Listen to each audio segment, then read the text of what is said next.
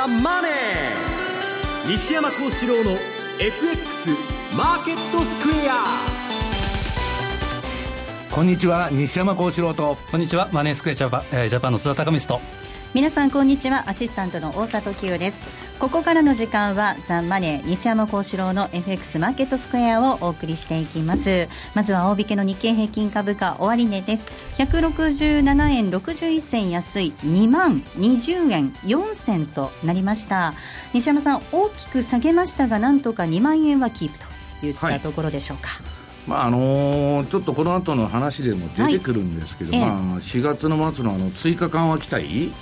それでまあ円安株高っていうのがかなり、まあね、メガバンクも買われたりうんぬんだとかいう動きがあったんですけど、それはちょっと反省相場になったのかなと、うん、まあ、黒田さんとか、まあちょっと否定のコメントが出てですね、はい、まあ、そういう動きかなというふうに見てますけど、はい、えー、津田さん、ドル円の動きですが、今日はひゃくじゅうきゅうえんのミドル、ずっとこれが続いているような感じですね。そうですね、主役がですね、株の方にこう吸ってしまって、えー、脇役的な動きで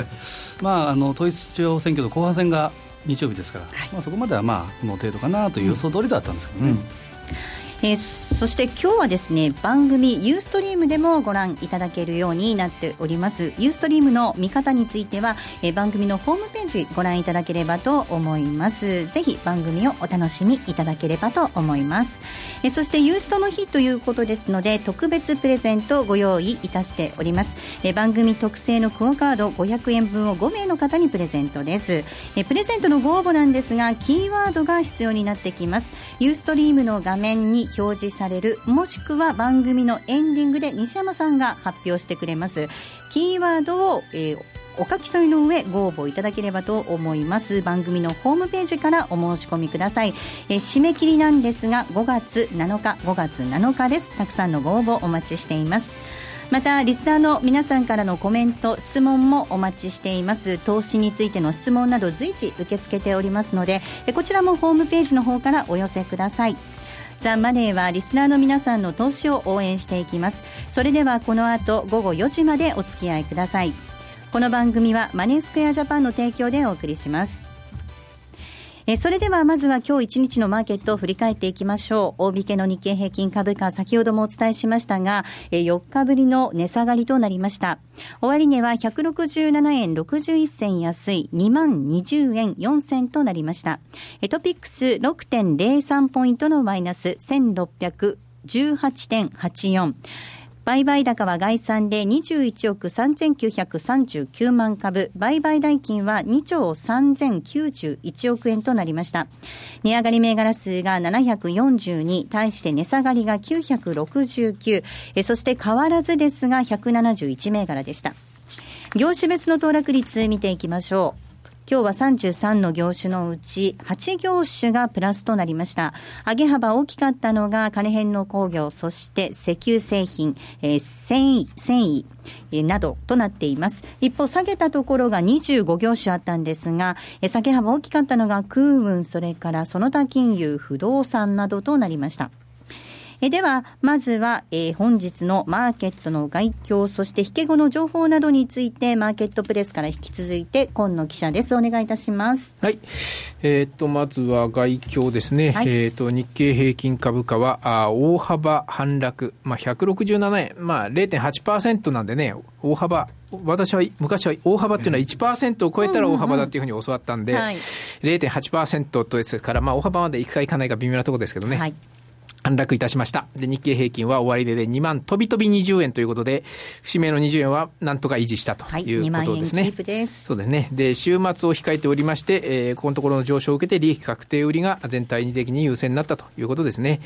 えーまあ、ただの週末じゃなくて来週再来週に大型連休、まあ、もう始まるんですかね、まあ、来週からね。そういう意味では、まあ、そのあたりもちょっと全体的にちょっとポジションを傾けにくい理由に上げる向きもあったようですね。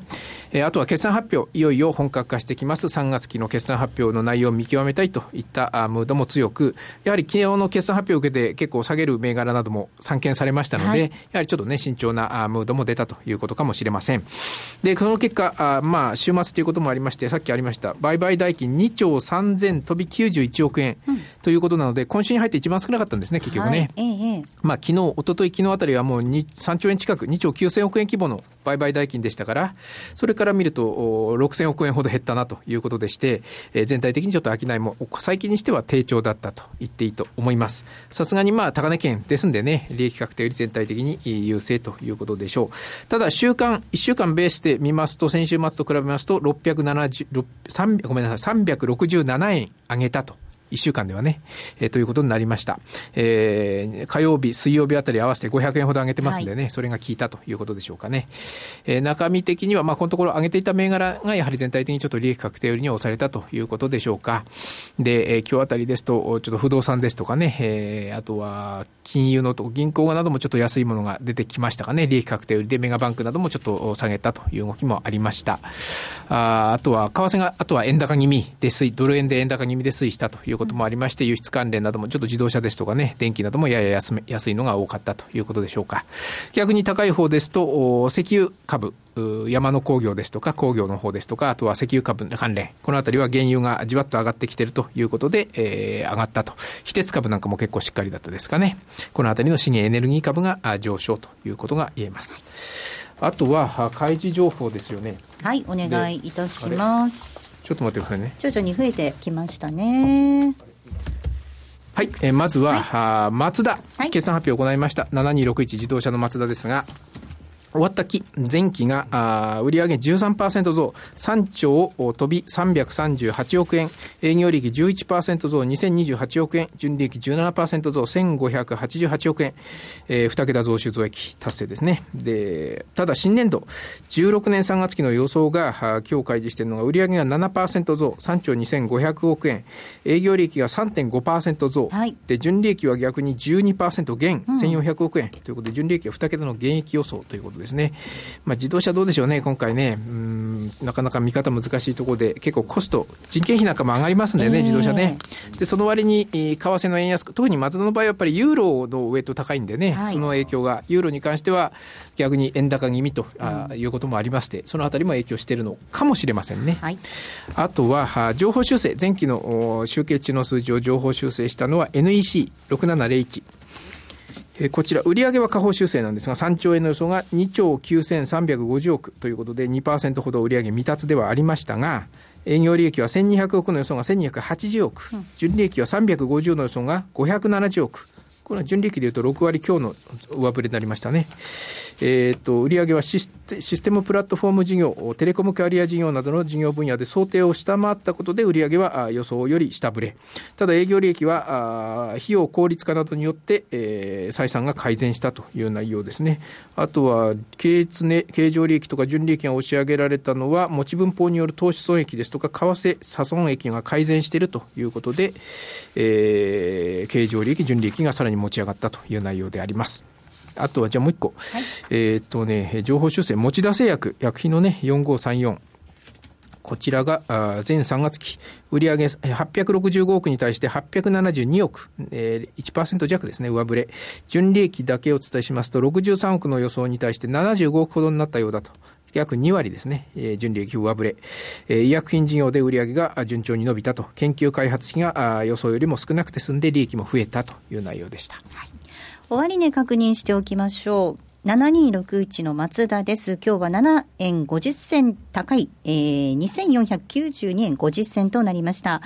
こちらは今期純利益マイナスを見込んでいるということです。そしてろくななぜろいちの エヌイーシー ですが、利益見通し上方修正です。今日はよえん高のよんひゃくろくえん、えー、よんごさんよんの持田製薬ごじゅうえんのマイナスななせんきゅうひゃくはちじゅうえんで大引けとなりました。今野さんありがとうございました。失礼しました。では続いて為替市場です。まずは主な通貨のレートを確認していきましょう、えー、主な通貨のレートなんですが、ドル円この時間ひゃくじゅうきゅうえんのごじゅういちごじゅうにです。ユーロ円ですがひゃくにじゅうきゅうえんいちいちいちはちです。そしてユーロドル いちてんぜろはちぜろさん からぜろろくあたりでの推移となっています。それではマネースクエアジャパンチーフアナリスト西田喜弘さんにお話を伺っていきます。西田さん、はい、よろしくお願いいたします。はい、よろしくお願いします。さあ、今週ドル円なんですが、はい、一時ひゃくにじゅうえんにタッチするところもありました。思ったより私上昇したななんていう印象あったんですが、うん、そうですね。まあドルあごめんなさい円はあのドルだけじゃなくて他の通貨に対しても下がってますんで、はい、えー、まあそういう意味ではあのこう動きがあったなという感じなんですけれども、うん、えー、まあ日経平均もですねにまんえんを超えてきたりということで、ややその投資家の、えーまあ、リスク先行の姿勢ですかね、こういったものが出てきたっていう可能性はあると思いますね、うん、はい、ただここでそのひゃくにじゅうえんを固めてですね、えーまあ、さらに上を行くかっていうと、そのためにはやはりちょっとアメリカサイドの材料がですね、えー、いいものがないということじゃないかと思いますね、うん、またあの来週日銀の金融政策決定会合を控えていますが、はい、ここに来てその追加緩和をめぐる思惑錯綜してますね。そうですね、はい、まあ、あの展望レポートが出てくるので、これ経済と物価情勢の展望ということで、えーまあ、特にその物価見通しがですね、えー、下げられるような、えー、にパーセント 目標達成がこうどんどん後ろずれしていくような状況が示されるのであれば、本来であれば何らかのこう対策を、えー、取るべきだということだと思うんですけれども、なかなかこう今の段階でそれが必要だというような形にはなってませんし、えーまあ、昨日は黒田総裁自身がですね、えーまあ、サプライズ効果は考えてないということで、はい、まあ、案に来週やりませんよということをまあ宣言したみたいになってますんでね、まあ、そういう意味では、えー、日本サイドでもその追加緩和というその円安材料というのはすぐには出てこない感じだと思いますよね、はい、さあ一方ユーロの状況を見てみますと、はい、まだまだギリシャの問題が気になるところですね。そうですね、まあ、なんかこれまでにも何度もこう、はい、あのこの日が期限だということで発表されてる割にはですね、そこを次々と超えて、はい、まだその交渉が続いているということで、うん、まあ、ギリシャがその、まあ、資金が足りないと言われつつも、えーまあ、政府の積立金であったりとか、まあ、最近だと地方政府のお金を中央銀行に預けさせて流用してるとかですね、うん、でギリシャの銀行に対しては、えーまあ、ユーロ圏の方もギリシャに対して文句は言ってるんだけれども、えー、イーシービー は、えー、緊急資金を提供しているということなので、まあ、なかなかこうギリシャが干上がってしまうという感じにはならないんですよね、うん、そんな中で、えーまあ、それぞれがなかなかこう譲歩しないような状況で交渉がまあ続いているということなんですけれども、はい、ただまあこれもずっと延々と続くわけではないので、えー、どこかで、えー、やはりそのギリシャが資金繰りに窮するということはあ十分あるのかなという感じになってきてますよね、うん、さあ来週なんですですが日銀だけではなく エフオーエムシー も控えていますね、はい、そうですね、えーまあ、ただちょっとこう材料にするものではないのかなという感じもしますよね、うん、はい、えー、というのはまあさんがつの前回の時に、えー、その声明文のキーワードをこう忍耐強くというところから、えー、合理的に自信が持てるまで利上げをしないというような形にも変えてますし、えー、そのさんがつの段階で、まあ、しがつは利上げの開始はまあありそうもないと宣言してるわけですよね。ですから、まあ、今回は現状維持だろうなというふうに思います。まあ、ただ注目しているのはその エフオーエムシー 自身が、えー、景気や物価に対してどういう判断をするかということで、まあ、特にこう立ち上がってこない景気に対してですね、これがまあ一時的な要因によるものだという楽観的なトーンになるのか、ややこう心配だというふうになるのか、その中でそのドル高の悪影響というようなものに対するまあ言及が出てくるのかどうか、このあたりが注目するポイントじゃないかなと思いますね。その他そのアメリカの景気を占う上で注目すべき指標はありますか？はい、そうですね、あの実はその日銀のあるいは エフオーエムシー の, その金融政策以上に材料になるかなと思っているのが、はい、えー、アメリカのいちさんがつ期の ジーディーピー の統計が出てくるんですけれども、うん、今市場予想は前期比年率 いちパーセント ということで、まあ、それだけでも低いんですけれども、えー、前回がその にてんにパーセント でしたから、かなりこうペースダウンするようなイメージなんですけれども、えー、細かくデータを積み、積み上げていくと、ひょっとしたらもうゼロ成長に近いんじゃないかっていうような感じもあるんですね。ですからあ、市場予想がを下振れてくるという形になれば、ちょっとドルは目先売られるかなという感じがしますね。で、えー、ただその週末に今度はそのしがつの、えー、アイエスエム 製造業景況指数というのが出てきます。えー、これはあのしがつの統計としてはまあ最も早いタイミングで発表されるデータなので、まあ、これがこうきれいに反発してたりすると、まあ、いち、さん ダメだったけどしがつ以降期待を持てるねという感じにはなると思うんですよね。うん、ですから、まあ、ジーディーピー、中初の ジーディーピー と後半の アイエスエム 両方とも重要かなと思っています。はい、西田さんありがとうございました。はい、どうもありがとうございました。え、それではここで一旦 シーエム です。東京渋谷で無料セミナー開催。しがつにじゅうごにち土曜日、にじゅうはちにち火曜日にインテリックスの不動産小口化資産商品の活用法を分かりやすくレクチャー。講師は公認会計士、税理士の深城克美先生。聞き手は櫻井英明さん。贈与・相続税対策も。先着じゅうごめいの完全予約制です。お申し込みはマーケットプレス番組サイト右のインテリックスバナーから、または ゼロいちにゼロ なななはち きゅうよんゼロ インテリックスまで。気になるレースが今すぐ聞ける。ラジオ日経のレース実況をナビダイヤルでお届けします。開催日のレースはライブで、さんかげつまえまでのレースは録音でいつでも聞けます。電話番号は ゼロごーななゼロ ゼロゼロはちよんろくゼロ ゼロごーななゼロ ゼロゼロはちよんろくゼロ ゼロごーななゼロを走ろうと覚えてください。情報量無料、かかるのは通話料のみ。ガイダンスに従ってご利用ください。 Today's Marketトゥデイズマーケットです。このコーナーでは西山さんに足元の相場について解説をいただきましょう。さあ西山さん、はい、来週の日銀の金融政策決定会合を控えてということで、はい、いろいろ出てきていますが、いやちょっと意外なんですよね。なんでしがつの末にそんなんやるのかなと、うん、はい、少なくとも私の周辺のファンドからそんなことを言ってる人はほとんどいませんね。うんうん、で一部のファンドでまあそういうあれが出たり、あとはまあメガバンクがかなり買われたっつうんで、まあ、いろんな思惑を呼んでる、はい、まあ、あと要人発言とかを受けてなんでしょうけど、まあ、普通はやるわけないですね。でやったとしたらかなりまあちょっと疑問というかですね、もともと球が打つ球がそんなにもうやること限られてるのに、えー、っとこんなに株が高い水準でですね追加緩和を打つと普通はありえないですよ。うん、だからまあこの後そのアメリカの利上げも控えてるわけだし、まあ、利上げと同時にね、うん、アメリカ利上げして日本が緩和とか言うんならまだ分かるんですけど、はい、しがつにですね日本が単独でこの株価にまんえん超の水準でですね、うん、まあ、打つというのはほぼありえないし、アメリカから最近あの決算シーズンが、はい、えーまあ、ドル高の影響で決算悪くなっているというような話が多い中で、それをあえて刺激するような、今 ティーピーピー もやってるわけでしょ。そうですね。これでもし追加緩和やったらですね、はい、かなりちょっと、まあ、おかしいんじゃないのと、うん、いうことになると思うんですけど、だから私はもう期間限定相場で、こんな戻ったとこはですね、えー売りだと。だから、えー、っと先週のレポートで書きましてですね、まあ、じゅうさんにち移動平均のマイナス いちパーセント に接近で第一の買い場だったと。でそこら辺でまあ相場止まりまして、で今じゅうさんにち移動平均までまあ平均回帰して、でそこら辺でうだうだしてるんですけど、まあ、あのトレンドが出るような相場じゃないと思うんですね。レンジの中でやっぱコツコツコツコツですね、上限、あ、下限拾って上限で売っていくという相場がまだ続いてると思うんですけどね。うんうん、津田さんどうですか、その日銀の追加緩和ということについては。そもそもがですね、あの自民党のリフレ派の、えー、山本議員がですね、はい、さんじゅうにちに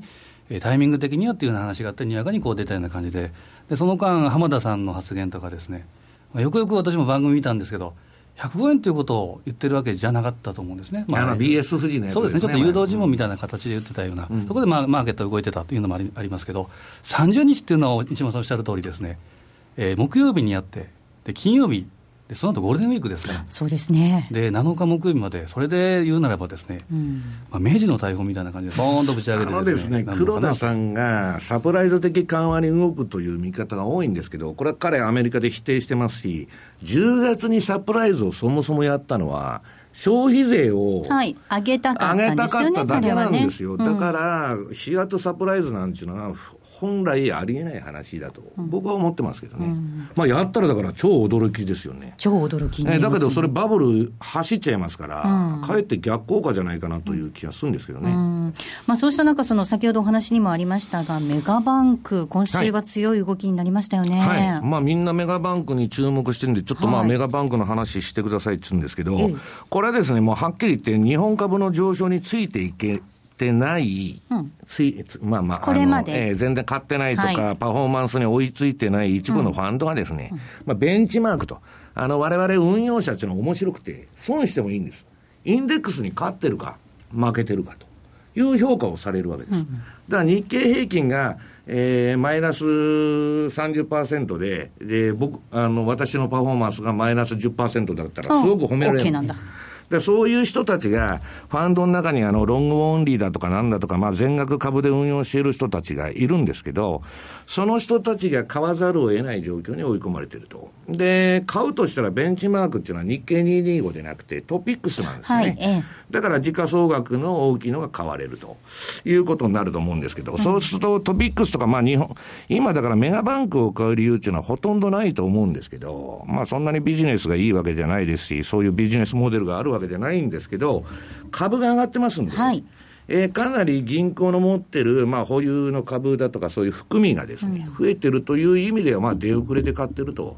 いうことだと思うんですけどね。うんあのこれまでメガバンクの動きが悪かったというか遅かった理由としてその株数の多さみたいなのも指摘されてましたよね。もう増資やるたびにですね、まあ、株が下げるみたいな、はい、で何回でも繰り返すんですよその増資を、はいまあね、でそれで自己資本がもう全然、えー、あのあれだっちゅうんですけどただあの今度バーゼルスリーですね、はい、新しいビス規制では日本の銀行は比較的内容がいいと言われてるんですけどこれもあのバーゼルフォーが始まると一転して変わってしまいまして国債にもリスクウェイトかけると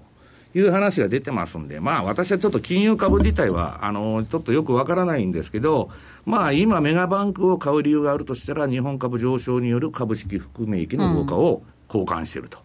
いうことなんでしょうね、うん、ただ一方で日本の銀行といえば国債もめちゃめちゃ持ってますよね、うん、かなりねメガバンクは地銀とか別ですけどあの短期化してデュレーションをですね、はい、あの長期のものを減らしましたんで、はい、一応まあ金利がこれまあいろんなところの資産が出てるんですけど、ええ、いってんごパーセント 上がったらメガバンクさん行でよんちょうにせんおくえんの損が出ると、うん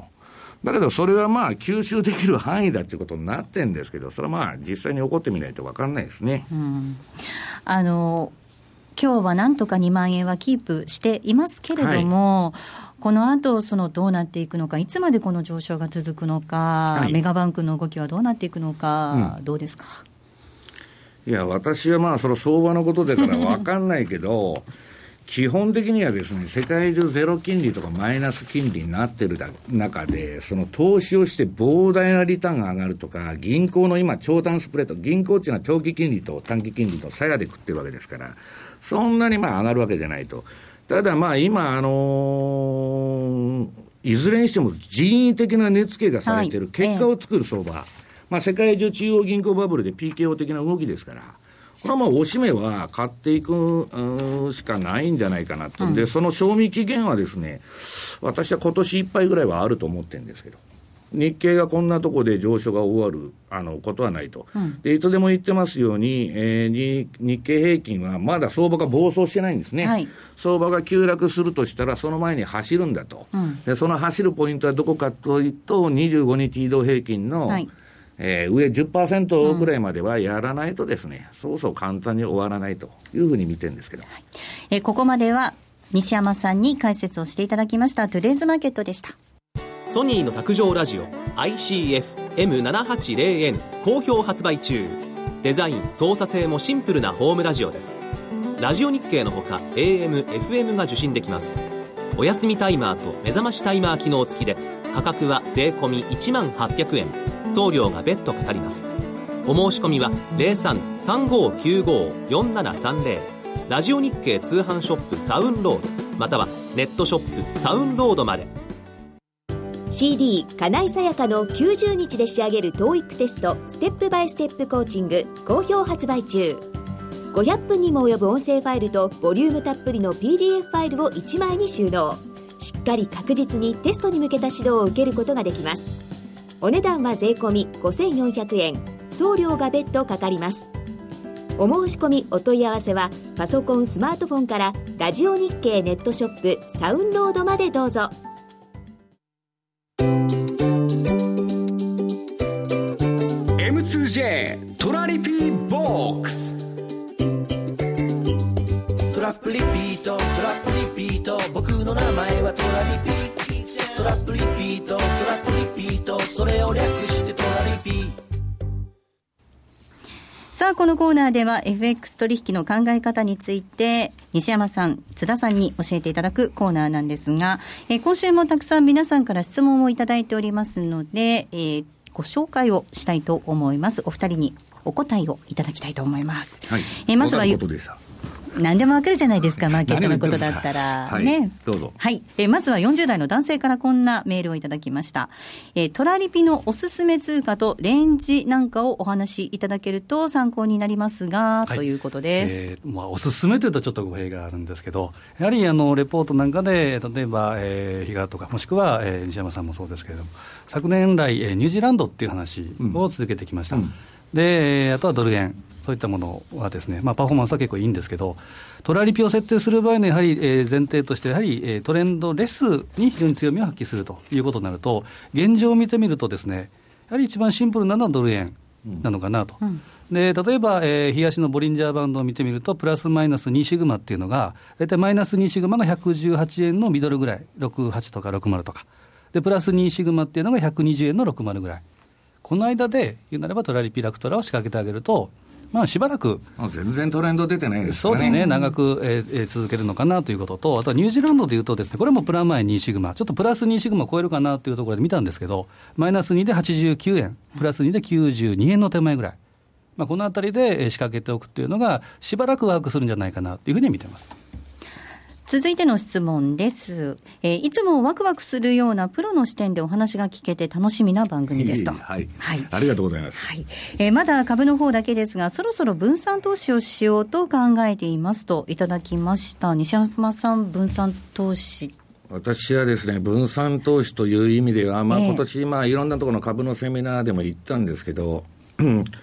え毎年安定的なパフォーマンスを上げるにはですね、えー、本来は理想的には世界のごじゅうひんもく以上に分散するのがいいと、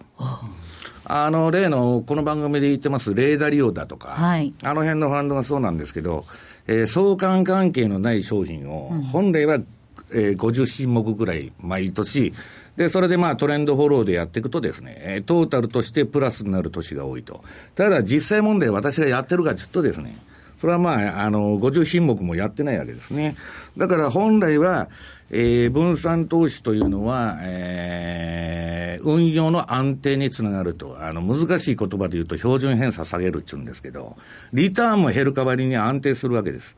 だから私は分散というのは進めてるんですけど、ただ、今分散って言ったって、リーマン危機以降は全部買い全部になっちゃうんですね、リスク商品。だからかってほど、まあ分散が効かない。それよりも、えー、私はですね、やっぱ一番大事なのは、まあ、ストップロスで、うん、えー、ポートフォリオ管理をしていくと。だからまあ、あの分散という意味で言えばですね、まあ、株もやり、えー、エフエックス もやり、まあ、あのそういうことでいいと思うんですけど、まあ、基本的にはですね、理想的にはにじゅうごひんもくからごじゅうひんもくやるとパフォーマンスが安定するというのがですね、まあ、この世界の常識なんですね。でも確かにあの個人の方だと一人でそのにじゅうごとかごじゅうなんて管理しきれないですもんね。無理です。だから、まあ、あの個人の場合はですね、我々プロの世界とは違いますから、うん、やっぱりレバレッジを抑えながらですね、えー、例えば エフエックス と何なんだと、はい、これあの私は国債の売買だと同じと考えてるんです。要するに金利がついて国債買ってるのと一緒ですから、エフエックス 取引というのは A 国と B 国 の, かあの国債の交換レートなんですね。だからまあ難しく言うとそうなんですけど、要するにレバレッジを上げないで、えー、このマイナスゼロ金利下でですね、安定した運用を目指していくというのがいいんじゃないかと思いますけどね、うん、津田さんどうでしょう。その分散投資という点では注意しておくべきこと何かありますか。そうですね、あの為替でいうとですね、やはりクロス円なのかストレートなのかという違いがあるんですけど、えーまあ、分散投資がいい場合悪い場合っていうのがえー、あってですね、ただ、えー、例えばオセアニア通貨をあまりこう比重を増やしすぎないとかいうこと、うん、まあ、例えばオセアニアと、えー、例えばドル円と、うんえー、とストレートとこう分けてみるとかいうことが分散投資につながるというふうに思いますね。そっか、 エフエックス だと世界各国に分散投資ができるんですね。まあ、国という意味ではそうですよね。うん、うんということで今週もたくさん本当に質問をいただいていたわけなんですが、えー、西山さん、津田さんも含めて エフエックス についての話を直接皆さんに聞いていただけるセミナーが津田さんありますね。はい、えー、ごがつここのかに、はいえー、名古屋にお邪魔したいというふうに思っています。はい、はい、ご紹介したいと思います。ごがつここのか土曜日ごごいちじからになります。名古屋駅から歩いてさんぷん、オフィスパーク名駅プレミアホールで無料投資セミナー開催です。えー、お申し込みはインターネット限定でラジオ日経のごがつここのかセミナー専用ウェブサイトで受け付けております。抽選でひゃくごじゅうめいさまを無料でご招待しますので、えー、ぜひお申し込みをいただければと思います。締め切りなんですがごがつみっか、ごがつみっかとなっています。ていますえまたですね、ここで番組からプレゼントのお知らせです。マネースクエアジャパンが監修したアノマリーノートにせんじゅうごをえ送料ひゃくえんをご負担いただける方先着ひゃくめいさまにプレゼントいたします。えこの エムツージェー アノマリーノートにせんじゅうごの応募方法なんですがご案内させていただきます。えふたつの手続き必要になってまいります。まずいちばんめはえ番組宛てにひゃくえんぶんの郵便切手をお送りください。え封筒に切手を入れていただいて普通郵便で送っていただければ OK です。えそしてにばんめですが、番組のウェブサイトに来週アップされます、今週かな、番組のウェブサイトにアップされていますアノマリーノートにせんじゅうご応募フォームからえ番組の感想をお送りください。えこのふたつの手続きで先着ひゃくめいさまにプレゼントです。えひゃくえんぶんの切手の送付先なんですが、郵便番号 いちまるごのはちごろくご ラジオ日経アノマリーノートプレゼント係です。え必ず応募者の方のお名前をご明記いただくようにお願いいたします。またお名前はえ番組のウェブサイトからお送りいただきますいただく番組の感想とえ同じ表記にしていただければと思います。え感想をお送りいただいても送料の切手をお送りいただいていないとプレゼントの対象にはなりませんので十分ご注意ください。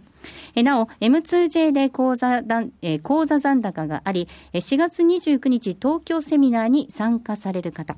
え同じく エムツージェー で口座残高がありごがつここのかとおか名古屋セミナーに参加され、えまだアノマリーノートをお持ちでないという方まだアノマリーノートをお持ちでないという方にはえ当日セミナー会場でお渡しいたしますので今回お申し込みされなくても大丈夫です。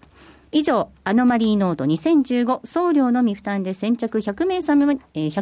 にプレゼントのお知らせでした。ここまでは エムツージェー トラリピボックスお送りしました。この度マネースクエアジャパンはじゅうがつのホールディングス体制への移行を記念してお客様の運用成績をプラスにする可能性の挑戦としてマネースクエアプラスプロジェクトをスタートしました。プラス、それはお客様の運用成績をプラスにする可能性への挑戦。プラスにこだわる理由、お客様の資産がプラスになることがマネースクエアの成長につながる。プラスにさらなる可能性をホールディングス体制を礎により広く可能性を模索するというプラスに込められた思いを一つずつ形にしてまいります。プロジェクト第一弾としまして通貨戦略に新しい可能性をのもとくがつはつかより新通貨ペアトルコリラ円の取り扱いを開始いたします。高金利で価格帯の安さと変動の大きさを併せ持つ新興国ならではのダイナミズムこそが大きな魅力であるトルコリラ、当社にこれまでなかった特徴を持つ通貨ペアであり当社独自の発注管理機能トラリピにもマッチしている通貨ペアです。今後のマネースクエアプラスプロジェクトにご期待ください。マネースクエアジャパンが提供する外国為替証拠金取引は、外国為替相場の変動や各国市場金利の変動により損失を被ることがあるほか、その損失は投資金額を上回る恐れがあります。また、トラップリピート違反団は取引の利益を保証するものではありません。取引説明書をはじめ、契約締結前交付書面などの内容を十分にお読みいただき、ご理解の上お取引ください。なお取引に際しては所定の手数料がかかります。金融商品取引業者関東財務局長金商だいにせんななひゃくきゅうじゅうなな号株式会社マネースクエアジャパン。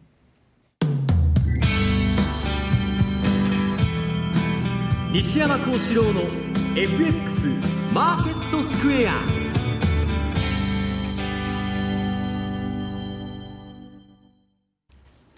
さあこのコーナーではマーケットの見方について西山さんにいろいろな角度で教えていただきます。え今日のテーマなんですが、ここからの動詞で頭に入れておくことということです、はい。まあ、一部あの誤解があるようなんですけど、私は相場に対して結構強気なんですね、今年の場合は、はい、で特に日本株についてそうなんですけど、そうは言いながらですよ皆さん、うん、今の相場というのは、えーまあ、中央銀行バブルというか、まあ、人工的に作られたまあ相場ですよね。まあ誰が考えてもまあ完成相場と言われてるんですけど、でそれはいいとか悪いとかではなくて、そういう人がいるんだからついていかないと、我々としては何の目的で相場やってるかって言ったら収益を上げることですから、それはまあついていってもいいと。ただ私がちょっと気になるのはですね、このところまあ相場の大物と言われる、まあこの番組でずっと紹介してきたまあえーレーダリオ、はい、でジェフリー・ガンドラック、はい、で最近またビル・グロースがいろんな発言してまして、えーはい、でまあ、彼らは何を言いたいかというとですね、まあ、金利がゼロからマイナスにある世界経済の中で投資をしてもそんなにめちゃくちゃ儲かることはないんだと、うん、でそれにはまあ賞味期限があるんだというふたつのことを言ってるんですけど、まあ、それは別としてですね、やっぱり玉が切れたときに、うん、要するにさっきのその追加緩和、えー、やってくれやってくれと。だけどそれはおのずとですね、永久にできるわけじゃないんで。そうなんですよね。えー、だから私は弱気を言ってるんじゃなしに、今買いポジション持ってる人っていうのはどこで降りるのかということを常に考えながら売買しなきゃいけないんじゃないかと、うん、いうことなんですね。で、なんでそんなことを言うかというと、リーマンショックからの上昇はすでにもうななねんめに入っている。ななねんかん上げ続けたらですね、まあそこそこの調整がどっかで入っておかしくないなと。で、まあ大物のファンドマネージャーほどですね、うん、それがまあ今年中のどっかに来るんじゃないかと。はい。で、そこでは引っかからないようにしたいなというふうに思ってるんですけど、うん、ただあの私が主力、主力っていうかまあ為替のはドル円ですね。これを見るとですね、えー、どうもトレンドがその出そうにないんですね。うん、まあ私は最も順、あのー、順張りを得意としてまして、はい、えー、上げ相場とか下げ相場っていうのは好きなんですけど、うん、今もう今年に入ってからずっとレンジですから、はい、まあ上げ、上げ、上げ相場って言ってトレンドについてこうと思うと、はしご外されちゃって、今度は売りに行ったら踏み上げにあっちゃうというような相場付きなんで、うん、もう徹底したまあ、レンジトレーディングっていうか逆張りをやってるんですね、うん、まあだからそれがまあ日足で言うとですね、うん、じゅうさんにち移動平均の いちパーセント、にパーセント、さんパーセント 上下、うん、そのバンドを見ながらですね、その時々のニュースを吟味しながら、あ、ここはここら辺で止まるなと、うん、いうことを目安に売買してると。でそれだけではあの収益が足りませんので、えー、いちじかん足も使ってですね、まあ、相当頻繁に今年は売買しているというのが今の状況なんですね、はい、あの津田さん、はい、現状の相場を正しく認識してそれに合った投資をちゃんとしてくださいねっていうことですかね。そうですね、やはりあのテーマをですね、これも繰り返し言ってますけど、やっぱ中央銀行ですね、はい、でドルでやはり目先見なければいけないのはやはり利上げ時期がいつなのか、うん、ろくがつなのかくがつなのか、そ れ,、うん、それ以降なのか。ただ、えー、利上げすること自体はですね、えー、これは、えー、時間の問題ということになると、やっぱりドルは強いというふうに考えていいと思うんですね、うん、ただしばらくはレンジ相場、はい、先ほど言った日足のプラスマイナスに私だったら例えばボリンジャーで見るか、うん、で例えば、えー、週足のですね、一目均衡表なんかを見てあげると、先行スパンという雲、ここまでいくと例えばじゅうご週とかにじゅう週で、うん、かつてもですねそこまで揉み合ったっていうことが多いんですね、うんうんうん、でじゅうご週にじゅう週ってことを日にち直すとななじゅうごにちとかひゃくにち、はい、まあ、人の噂もななじゅうごにちというのがありますけどそこぐらいまで、つまり夏場秋口ぐらいまではレンジが続くんだというのは前提に立って、うん、で例えば当社の、えー、トラリピラクトラを仕掛けておくということが、えー、一番シンプルなのかなというふうに思いますね、うん、そうですね。あのただ今週私ちょっと、まあ、驚いたというか、まあ、当たり前だったのかもしれないんですけど、はい、貿易収支黒字に転換しててきたりしていますよね、うんうん、あのなんか少し日本の景気も良くなってきたのかななんていう印象もありつつもないのかちょっと難しいんですが、どうですか。財務省の発表によると季節要因もあるからまだそのこの黒字が定着するかどうかわからないと言われてるんですけど、うん、私もそこは重視してまして、はい、為替っていうのは究極的には実需が決めていくんだと、はい、中長期の流れはそうするとあの貿易収支を見れば本当はもっと円高に、はい進んでも良さそうなもんなんですけど、ええ、今そのにじゅうななちょうえんと言われるですね、その今公的資金の買い需要、うん、これは株とか、えー、日本国債を減らしてですね、えー、株とか、えー、外債を買う動きが出てるわけです、うん、でこれが今実需の分を食っちゃうんで、うんまあ、下もそんな下がってくないと。で、上は先ほど言いましたようにアメリカからまあやや、えー、ドル高に対して、えーはい、うるさくなってきてると。あとは、まあ、向こうの当局が見てるというのは、あの、実行レートですから、うん、まあ、これを見ると、かなり、あの、円安水準と歴史的に見て、うん、で、もう一つは、私、あの、じゅうさんにちのエンベロープばっかり言っとるんですけど、えー、20、あ、えー、っと、エンベロープでですね、はい、為替の今日チャート、あ、これはチャートがないのかな。えー、っとですね、にひゃくにち移動平均線。うんこれの じゅうごパーセント 上下の範囲内で為替相場というのはおおむね動くんですけど、はい、それはあの昨年のじゅうにがつにそこに到達してんですね。だからまあちょっとしばらくは休みなのかなと、うん、そうするとひゃくじゅうななえんからひゃくにじゅうにえんのですね、まあレンジと。で日経平均についてはですね、はい、もう先ほどもまあ言っちゃったんですけどにじゅうごにち移動平均のまあプラス じゅっパーセント までいっかいは相場が上げないと終わらないんじゃないかと、うん、いうのが今のところの見方なんですね。あのー日経平均、まあ、中央銀行バブルというお話がありました。日本もそうですけれどもヨーロッパ特にドイツを中心に株上がってますよね、うんまあ、当然上がりますよね、うん、だって銀行がマイナス金利やってる時代ですから、うん、で債券に置いといてもマイナスですから、はい、それはあのそういうふうになるんですけど、うん、ただそれで問題は企業業績がそこでついてくるかどうかなんですよね。でついてこないで金余りだけでわーっと乖離しちゃうとその後調整が来るということだと思うんですけど、まだあの本当のバブルというような相場には、うん、私はなってないと思いますね。まだ先があると思いますね。あのヨーロッパと日銀の金融緩和の違いって何かありますか？いやだからもう日銀はですね、うん、そのいくらもうこれから緩和してもですね当座預金に れいてんいちパーセント の金利つけてますんで、うん、それで銀行はそこにまあ豚積みと言われてずーっと置きっぱなしでその金は全然市中に出てこないと。で私は思ったのはドラギはまあ立派だなと思うのは、まあ、マイナス金利やったんですね、うん、マイナスってことは銀行に置いといたら金払わなきゃいけない、はい、そうするとそれが融資に回ったり、まあ、株投資に回ったりお金が回っていくわけです。その点では欧州というのは理論に基づいてロジックに基づいてすごい正しいことをやってると。なるほど。で一方日本の方は見せかけの金融緩和はやってるんですけど、うん、実はその金融村の外にはですね金が出ないようになってるんですね、はい、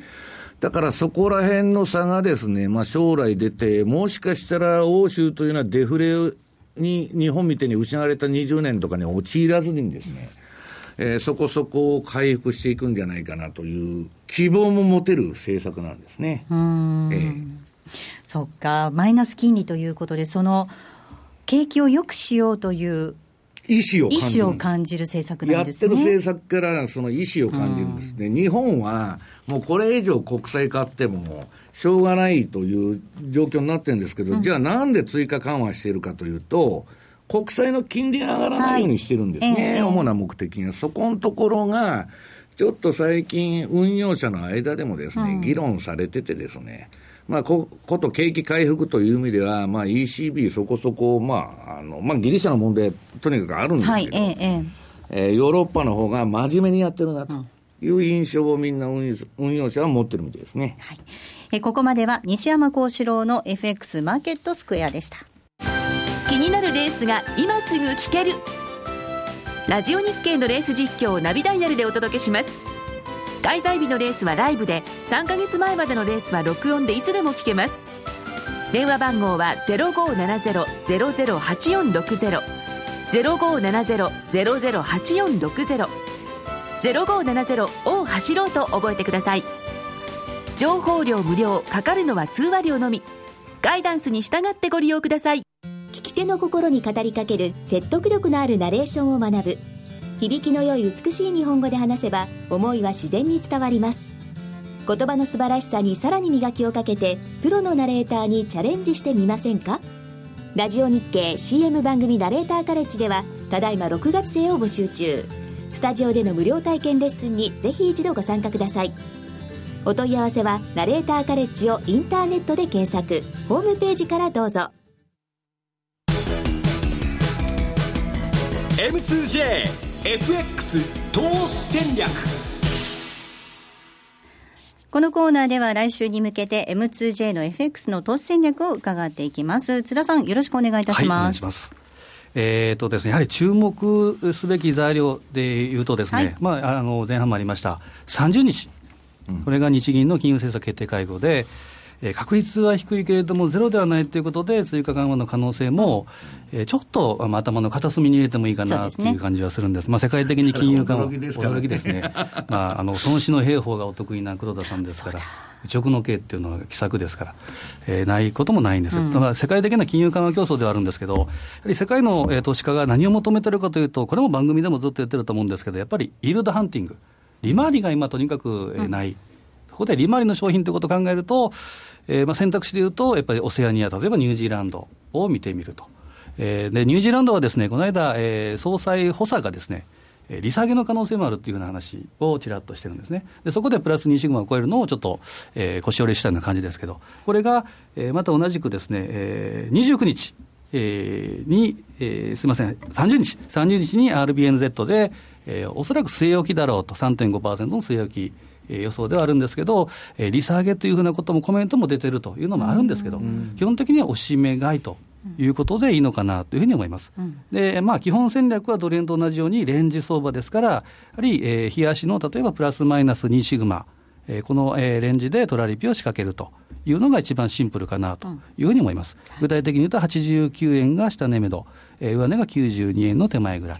このあたりでしばらく、えー、居心地がいいということで推移するんじゃないかなというふうに思いますね、はいはい、あの今週きゅうじゅうにえんつけたところで、私も実はニュージーランドドル円ポジションを持っていて半分だけリグったんですよ。でもうちょっと上かなと思って半分ホールドしちゃったんですけど、そしたら今どんどんどんどん下がってきちゃったんですけどね。こんなこと言うと怒られますけど、はい、かつて の, あのリバースインディケーター、まあ、略指標、まあ、じゃなくて最近はすごい成績がいいみたいですからね。なんか上限まで達してるのになんでここで話さなかったのかなという気がして。そうです ね, ねいちじかんの れいてんろく までちょうど到達したわけじゃないですか。うんだからここですよ、やっぱりその冷静にチャートは嘘つきませんからね、うん、チャートに教えてもらいながら相場をやらないといけないということですよね。なるほど、はい、頑張りたいと思います。えさて来週月曜日にはもっと練られた戦略が エムツージェー で取引されているお客様限定で見ることができますので、えぜひ講座を開設していただいてレポートを活用していただければと思います。また エムツージェー に講座をお持ちの方に新しいコンテンツスタートいたしております。その名も、えー、その名も西山孝四郎の戦略ボイスです。西山さん、津田さん、そして比嘉さん、私が、え番組の終了後に収録をしております、えー、今すぐ参考になる エフエックス の投資戦略をお伝えするコンテンツとなっていますので、ぜひこちらも講座をお持ちの方はお楽しみいただければと思います。以上 エムツージェーエフエックス 投資戦略をお送りしてまいりました。さあ今週はユーストの日ということでプレゼントキーワードの発表です。西山さんからお願いいたします、はい、次のユーストはごがつようかです、はい、キーワードは次のユーストはごがつようか、こちらがキーワードになっておりますので、こちらをお書き添えの上ご応募いただければと思います。さあお送りしてまいりましたエフエックス マーケットスクエア、そろそろお別れです。ここまでのお相手は西山孝四郎とマネースクエアジャパン津田貴光と大里清でした。さようなら。この番組はマネースクエアジャパンの提供でお送りしました。さようなら。